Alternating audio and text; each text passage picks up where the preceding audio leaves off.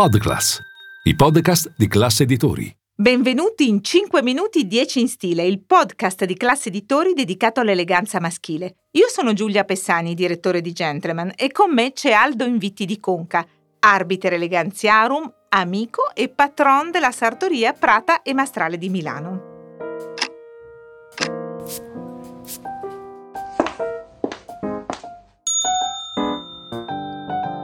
Eccoci di nuovo insieme. Ciao Giulia. Allora, partiamo dalla domanda con cui ci eravamo lasciati nella puntata precedente. Sì, certo, Aldo, il nostro Trivial Pursuit dell'eleganza. La domanda riguardava la sartoria. Che cosa si intende per scalfo di una giacca? 1. La zona della pancia. 2. Il giro manica. 3. La rotondità del collo. Dunque, la zona della pancia si dice vita, quindi la numero 1 è sbagliata. La rotondità del collo si dice coppino, la risposta esatta è quindi la 2, il giro manica. E che funzione ha uno scalfo realizzato alla perfezione dal sarto? Allora, qui parliamo di vestibilità. Le giacche su misura infatti hanno uno scalfo stretto, cioè un giro manico stretto, che permette di muovere le braccia senza staccare la giacca dal corpo. A Milano per testare una giacca si dice fare la prova del tram. Una persona deve alzare il braccio come per attaccarsi una maniglia e da lì si vede se la giacca si muove o meno. E il biglietto dove lo metto? Lo metto nel terzo taschino della giacca. In Inghilterra si chiama ticket pocket, sono loro che hanno inventato questo dettaglio delle giacche su misura. Aldo, il tema di questa puntata ci fa partire dal basso, dalle scarpe. Beh, dal basso proprio non direi, nel senso che le scarpe sono l'accessorio dell'outfit che davvero può fare la differenza. Perché? Perché le scarpe rappresentano lo status. E poi c'è un detto, un uomo con un bel vestito ma un brutto paio di scarpe è semplicemente un uomo con un brutto paio di scarpe. E quali sono le scarpe che non possono mancare nel guardaroba di un uomo? Sono le francesine nere, decisamente, anche conosciute come Oxford.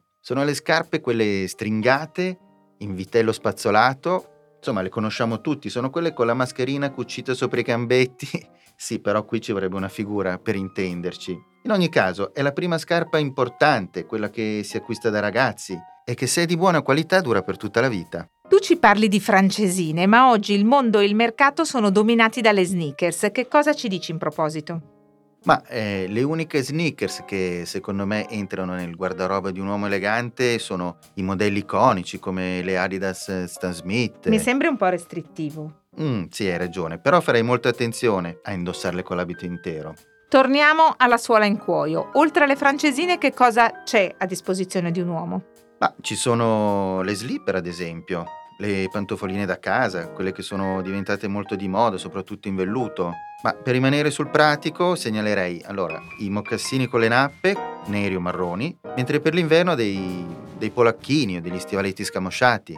Per i ragazzi come i nostri figli che iniziano a lavorare, quali scarpe suggerisci con l'abito da mettere in ufficio? Mi parli di lavoro, quindi. Ok, ti direi una Oxford di colore nero, in particolare per gli abiti blu. Mentre con un gessato grigio sarebbero perfette delle derby color testa di moro. E ora weekend in campagna, giacca in tweed con pantaloni spezzati, una tenuta più sportiva. Ah, qui entra in gioco la lavorazione della pelle, ti direi ad esempio l'effetto martellato piuttosto che lo scamosciato, ma anche le decorazioni come il brog, in mente le perforazioni, le dentellature lungo i bordi sul puntale.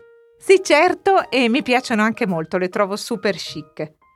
Smoking e tight, quindi super formale. Quali differenze in tema di scarpe? Allora, lo smoking, oltre alle francesine nere, meglio se di vernice però, attenzione, ammette anche le pump. Queste sono tra le scarpe più antiche che esistono ancora oggi sul mercato. E sono le classiche ballerine, quelle con il fiocchetto in grogren. Sembrano un po' femminili, ma in realtà le indossano molto volentieri gli uomini. Mentre per il tight, rigorosamente sempre e solo francesine nere. Senti Aldo, è raro ma accade. Nella moda un brand diventa sinonimo di un modello. Per esempio nelle calzature, se ti dicessi Clark, Tod's o Loro Piana? Hai ragione, eh, le Clark non ci sarebbe altro modo per definire quel classico polacchino scamosciato con la suola in para. Cioè, tecnicamente si chiamerebbero desert boots, ma non lo sa nessuno. Idem per le tozze, in realtà si chiama gommino, è una scarpa conica, è bellissima d'estate, sgargiante, portato poi col blazer e i pantaloni chiari, è una cosa estremamente raffinata. Hai presente il premier britannico?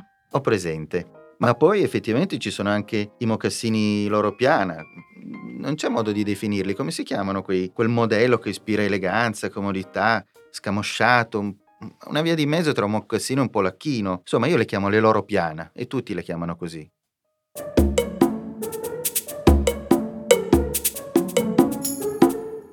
Picasso in estate con le spadriglias addirittura portate con il tallone abbassato. Prendere o lasciare? Dunque, adoro le spadriglias e adoro Picasso. Questa è la premessa. Però il tallone abbassato è troppo. È pigro, è trasandato, direi lasciare. Ora un tema spinosissimo, le calze. Quali sempre e quali mai? Allora, sempre le calze blu in filo di Scozia, alte al ginocchio, sono calze che funzionano 9 volte su 10, non si può sbagliare. Invece giammai la calza bianca, meglio senza. Due eccezioni. Calza a righe in Technicolor o senza calze? Quando? Dai, qui entriamo nel mondo gallo però, che hai fatto non solo di colori, ma soprattutto di eleganza e raffinatezza. Diciamo per gli intenditori. Però senza calze, salvo che al mare non lo so, fa molto dolce vita, ma bisognerebbe bilanciare la loro assenza sorseggiando un drink, quantomeno. E ora il Trivial Pursuit del guardaroba maschile, una delle mille domande che Aldo Invitti di Conca ha messo nel suo libro L'arte dell'eleganza. Che cos'è il guardolo, ossia l'elemento base della calzatura realizzata con lavorazione Goodyear? 1. Una cucitura di rinforzo visibile sotto la suola. 2. Un tramezzo di rinforzo fra suola e tomaia 3. Una striscia traforata applicata al puntale. Mi spiace, direi la risposta subito, ma abbiamo deciso di darla nella prossima puntata. In cui parleremo di country lifestyle. Molto bene. E ricordate che eleganti si diventa.